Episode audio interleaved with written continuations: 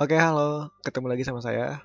Uh, sebenarnya ini tuh udah tayang ya beberapa waktu lalu, tapi terpaksa harus di take down karena pada antara mereka hanya membaca judulnya aja dan mereka berpikir kalau itu adalah spoiler tentang filmnya padahal nggak ada sama sekali spoiler di postingan kemarin gitu dan saat ini karena penontonnya udah jutaan ada di puncak box office selama penayangan dan banyak juga cuplikan-cuplikan yang udah keluar di ya Instagram, TikTok, bahkan YouTube. Jadi aku rasa seharusnya ini udah bukan lagi spoiler ya kalau aku ngomong dan emang nggak akan ngomong spoiler sama sekali sih. Di sini aku cuma mau ngomong tentang kelanjutan film sequel Doctor Strange yang kedua. Secara keseluruhan filmnya bagus, uh, baik sekali.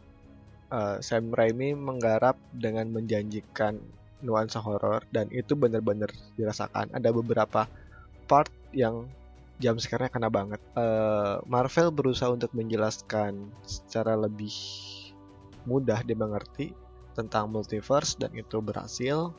Aku nggak cukup kebingungan kayak di awal-awal uh, uh, serialnya Loki ya, gimana sebenarnya jalan kerjanya multiverse Kemudian Marvel pun memuaskan keinginan dari fansnya di mana di film itu ada beberapa tokoh anggota dari Illuminati yang ada. Ya aku nggak tahu ini mungkin Marvel mau menggambarkan sekuat itu Scarlet Witch sehingga sangat mudah untuk diporak-porandakan uh, si Illuminati-nya gitu. Padahal Illuminati ini adalah organisasi yang terkuat gitu. Tapi dengan sangat mudah di film ini diporak-porandakan oleh Wanda. Uh, tapi ini kan yang di multiverse lain bukan di multiverse yang utama gitu.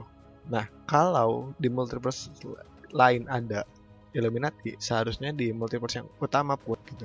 Banyak yang bilang aduh kenapa ya uh, terkesan seperti terburu-buru gitu si kehadiran dari Illuminati ini gitu.